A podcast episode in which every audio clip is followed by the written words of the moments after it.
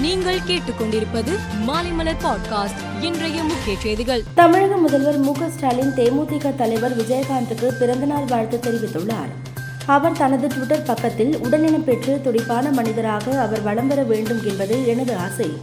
நலம் பெற்று நீடூழி வாழ வாழ்த்துகிறேன் என்று குறிப்பிட்டிருந்தார். நாமக்கல்லில் கடந்த இருபத்தி இரண்டாம் தேதி கடத்தப்பட்ட நிதி நிறுவன அதிபர் கௌதம் சேலம் அருகே சடலமாக மீட்கப்பட்டுள்ளார்.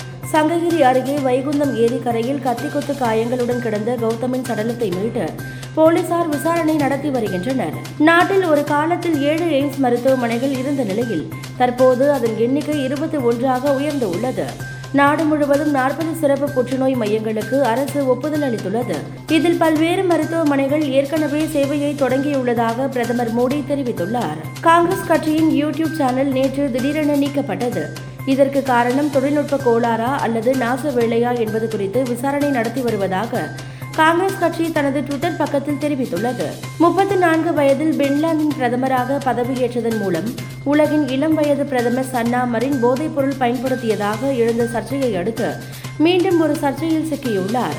வீட்டில் இரண்டு பெண்கள் மேலாடையின்றி உதட்டோடு உதடு முத்தம் கொடுக்கும் புகைப்படம் ஒன்று சமூக வலைதளத்தில் வெளியானது.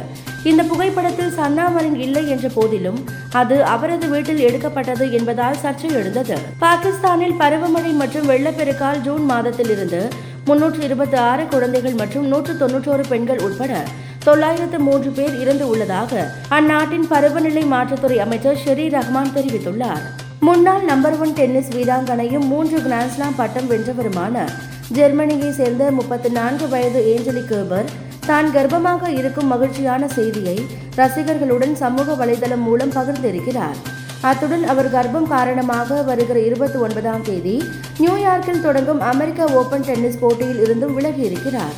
மேலும் செய்திகளுக்கு மாலை மலர் பாட்காஸ்டை பாருங்கள்.